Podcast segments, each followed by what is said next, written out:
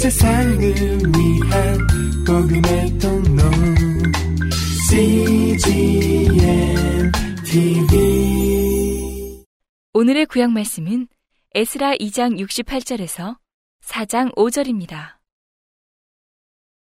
어떤 족장들이 예루살렘 여호와의 전터에 이르러 하나님의 전을 그곳에 다시 건축하려고 예물을 즐거이 드리되 영양대로 역사하는 곳간에 드리니 금이 6만 1천 다리기요 은이 5천만에요 제사장의 옷이 100벌이었더라 이에 제사장들과 레위 사람들과 백성 몇과 노래하는 자들과 문지기들과 느디님 사람들이 그 본성들에 거하고 이스라엘 무리도 그 본성들에 거하였느니라. 이스라엘 자손이 그 본성에 거하였더니 7월에 이르러 일제히 예루살렘에 모인지라. 요사닥의 아들 예수아와 그 형제 제사장들과 스알디엘의 아들 수룹바벨과 그 형제들이 다 일어나 이스라엘 하나님의 단을 만들고 하나님의 사람 모세의 율법에 기록한 대로 번제를 그 위에 드리려 할세. 무리가 열국 백성을 두려워하여 단을 그 터에 세우고 그 위에 조석으로 여호와께 번제를 드리며 기록된 규례대로 초막절을 지켜 번제를 매일 정수대로 날마다 드리고 그 후에는 항상 드리는 번제와 초하루와 여호와의 모든 거룩한 절기의 번제와 사람이 여호와께 즐거이 드리는 예물을 드리되 7월 초하루부터 비로소 여호와께 번제를 드렸으나 그때에 여호와의 전 지대는 오히려 놓지 못한지라. 이에 석수와 목수에게 돈을 주고 또 시돈 사람과 두로 사람에게 먹을 것과 마실 것과 기름을 주고 바사왕 고레스의 조소대로 백향목을 레바논에서 요빠 해변까지 수운하게 하였더라. 예루살렘 하나님의 전에 이른 지 2년 2월에 스알디엘의 아들 수룹바벨과 요사닥의 아들 예수아와 다른 형제 제사장들과 레위 사람들과 무릇 사로잡혔다가 예루살렘에 돌아온 자들이 역사를 시작하고 20세 이상의 레위 사람들을 세워 여호와의 전 역사를 감독하게 하매 이에 예수아와 그 아들들과 그 형제들과 간미엘과 그 아들들과 유다 자손과 헤나다 자손과 그 형제 레위 사람들이 일제히 일어나 하나님의 전 공장을 감독하니라.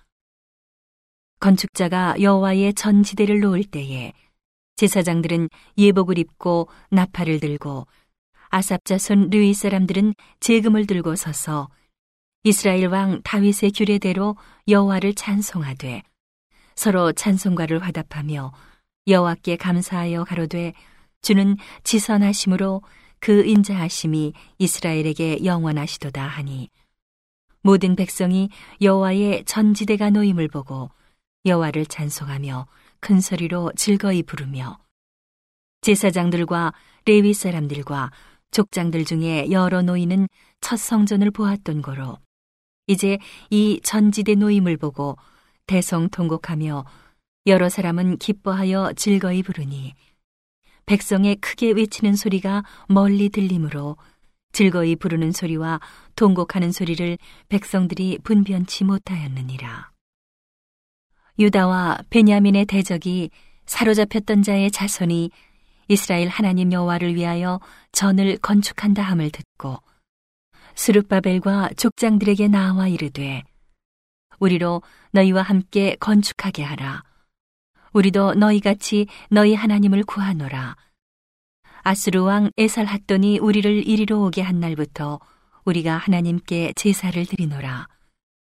수룹바벨과 예수아와 기타 이스라엘 족장들이 이르되 우리 하나님의 전을 건축하는데 너희는 우리와 상관이 없느니라.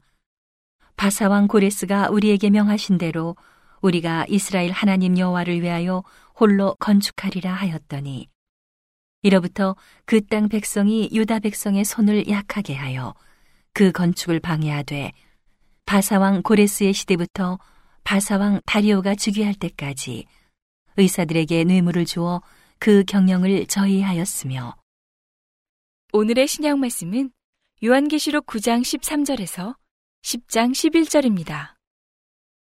여섯째 천사가 나팔을 불매 내가 들으니 하나님 앞 금단 네 뿔에서 한 음성이 나서 나팔 가진 여섯째 천사에게 말하기를 큰 강 유브라데에 결박한 네 천사를 놓아주라 하매 네 천사가 놓였으니 그들은 그년 월일 시에 이르러 사람 3분의 1을 죽이기로 예비한 자들이더라.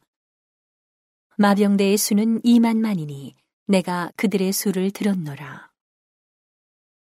이같이 이상한 가운데 그 말들과 그 탄자들을 보니 불빛과 자줏빛과 유황빛 흉갑이 있고 또 말들의 머리는 사자머리 같고 그 입에서는 불과 연기와 유황이 나오더라. 이 세 재앙, 곧 저희 입에서 나오는 불과 연기와 유황을 인하여 사람 3분의 1이 죽임을 당하니라.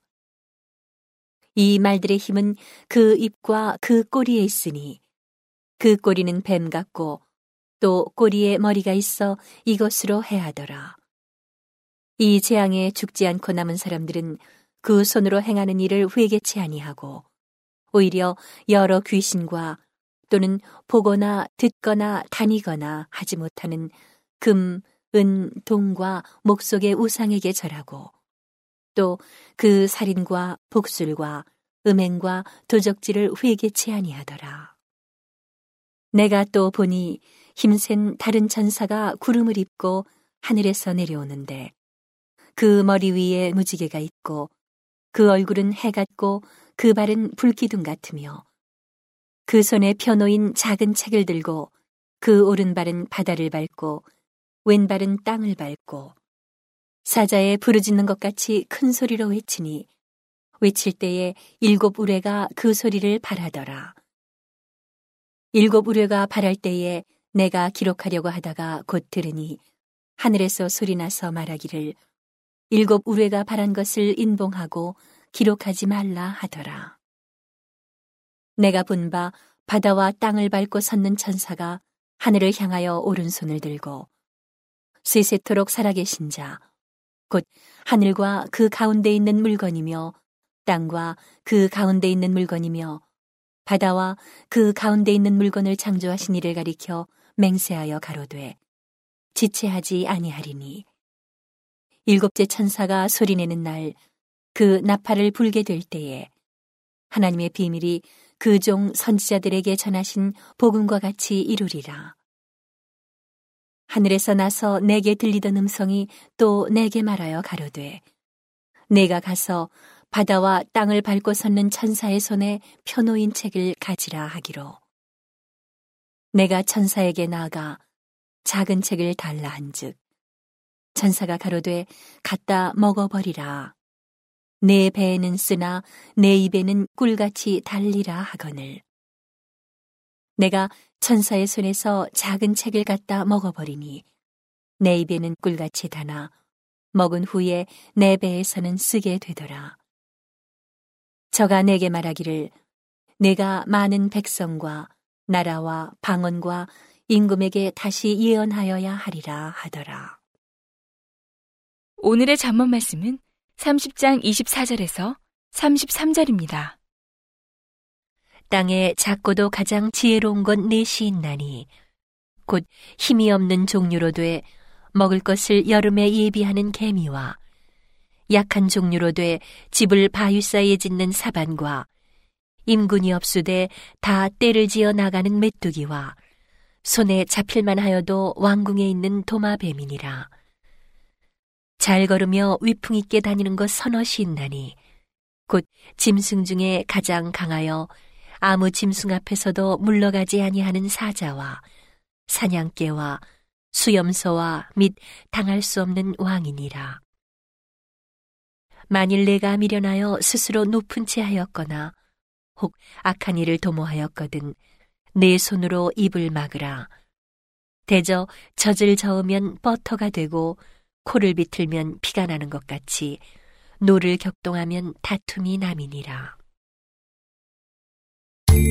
온 세상을 위한 복음의 통로 CGM TV